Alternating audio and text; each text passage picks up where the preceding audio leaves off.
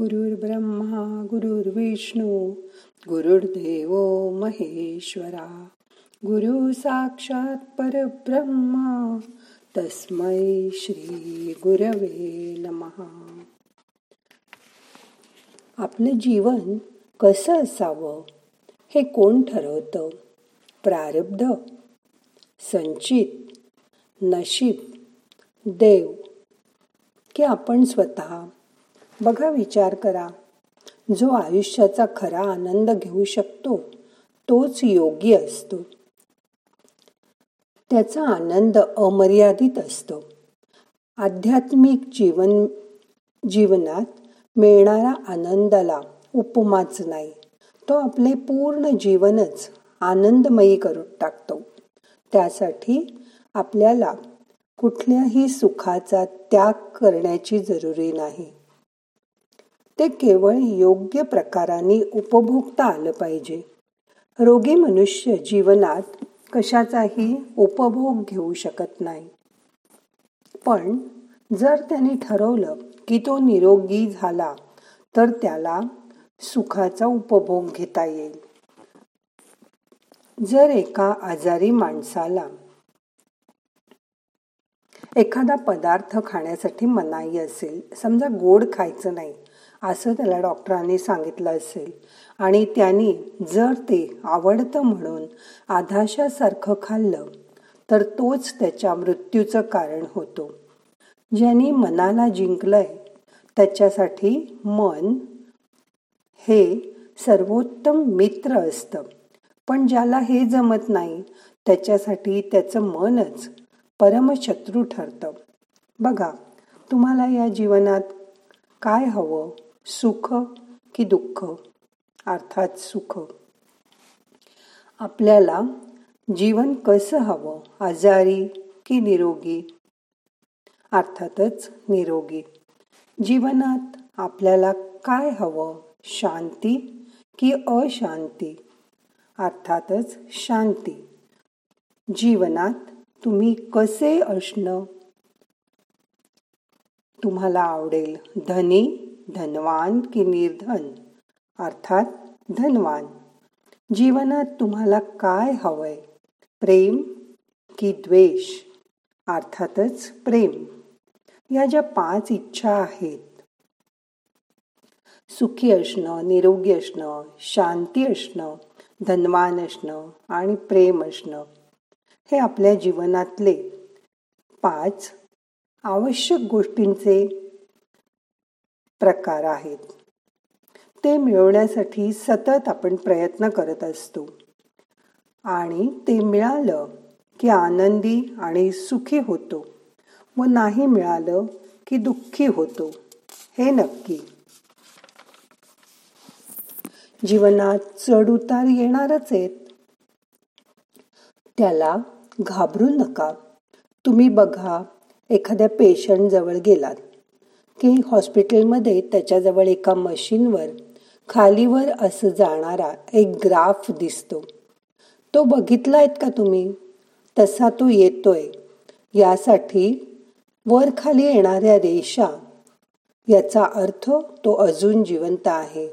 एकदा का सरळ रेषा येऊ लागली की सगळं संपलं. तसंच आयुष्याचं आहे. तुम्हाला रोज नवीन प्रश्न येतच राहणार आहेत. जेव्हा तुम्हाला अस्वस्थ वाटेल राग येईल तेव्हा मोठा श्वास घ्या. रोखून ठेवा. त्यावेळी तुम्हाला जाणीव होईल की रागवण्याची काही गरज नाही. उत्तर द्यायची काही जरुरी नाही. आता श्वास सोडा. बघा तुम्ही आतूनच आपोआप शांत व्हाल. तुमचं जीवन म्हणजे तुमच्या अंतर्मनातील विचारांचं प्रतिबिंब असतं. आपले चांगले विचार मनात डिपॉझिट करा. जसं तुम्ही बँकेत पैसे जमा करता तसं. बँकेत नाही का?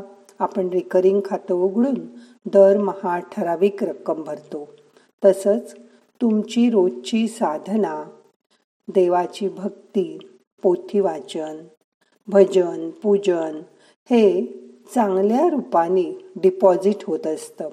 म्हणून रोज पूजा आपलं वाचन माळा जप हे करायचं असतं.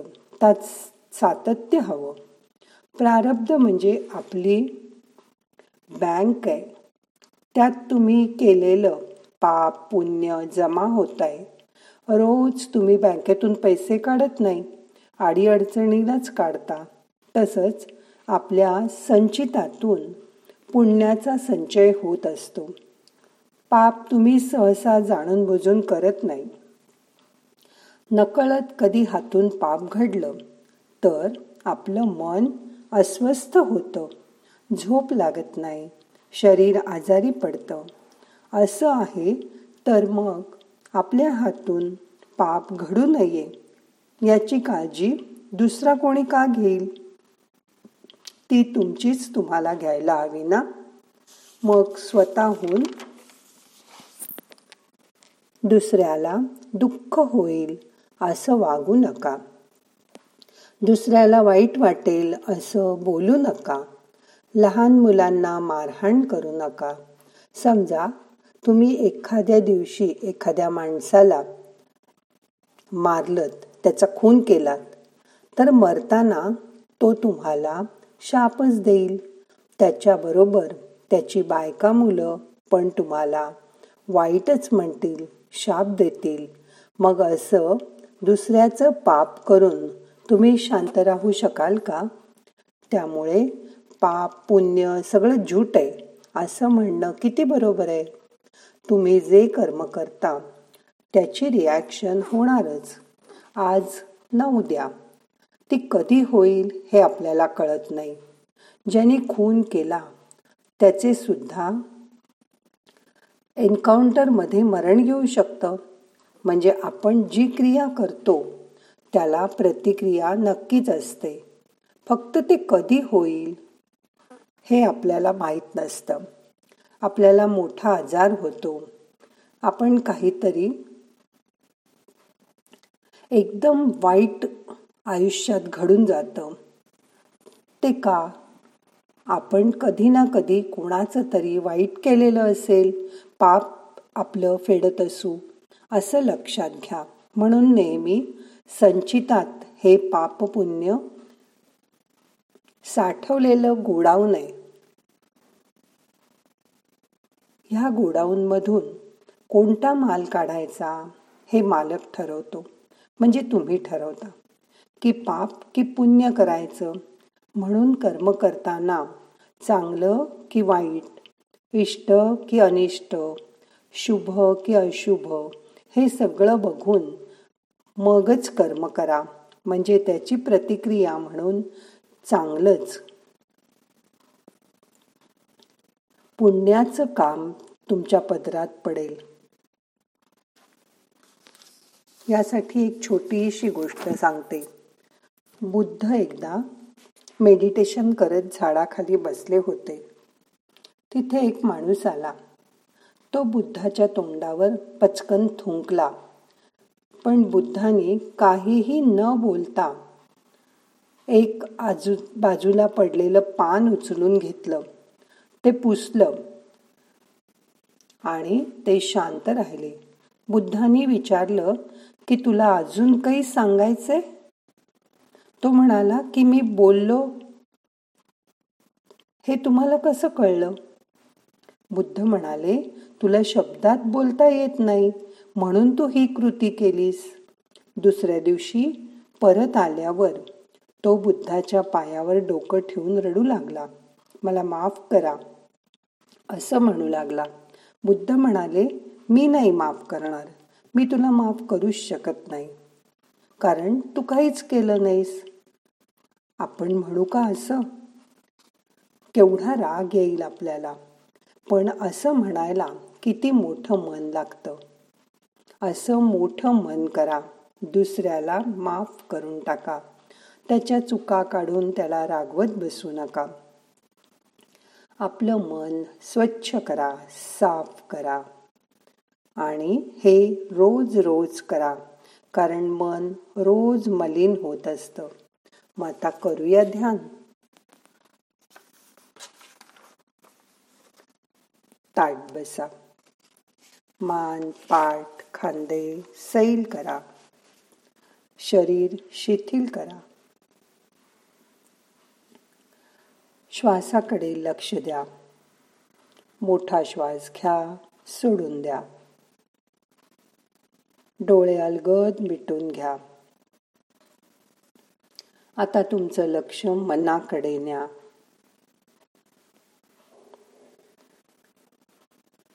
आत आणि बाहेर असलेलं चैतन्य जाणवून त्याकडे लक्ष द्यायचा प्रयत्न करा.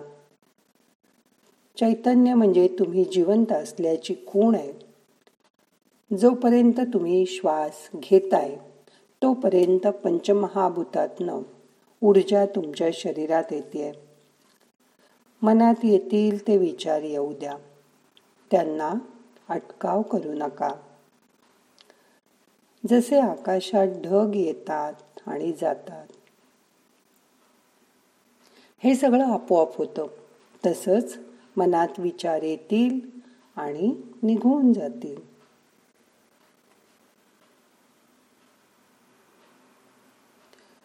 मोठा श्वास घ्या. श्वासाबरोबर ऊर्जा आत जाते. त्याची जाणीव करून घ्या.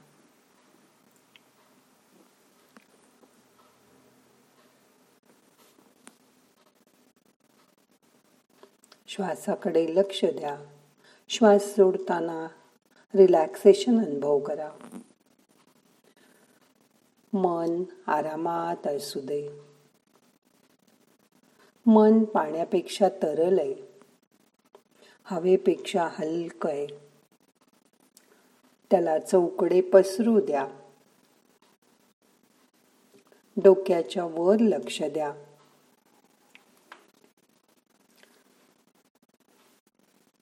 तिथूनही ऊर्जा तुमच्या शरीरात प्रवेश करते त्याची जाणीव करून घ्या. येणारा श्वास तुम्हाला ऊर्जा देतो आहे. बाहेर जाणारा श्वास तुम्हाला विश्रांती देतोय.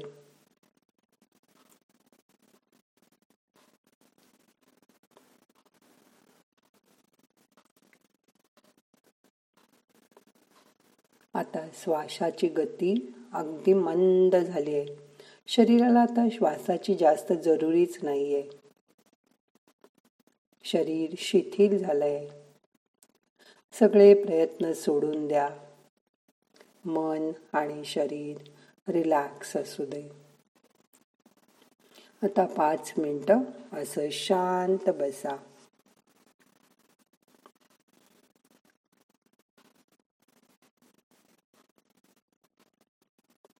नाहम करता हरिक करता हरिक करता हि केवलम.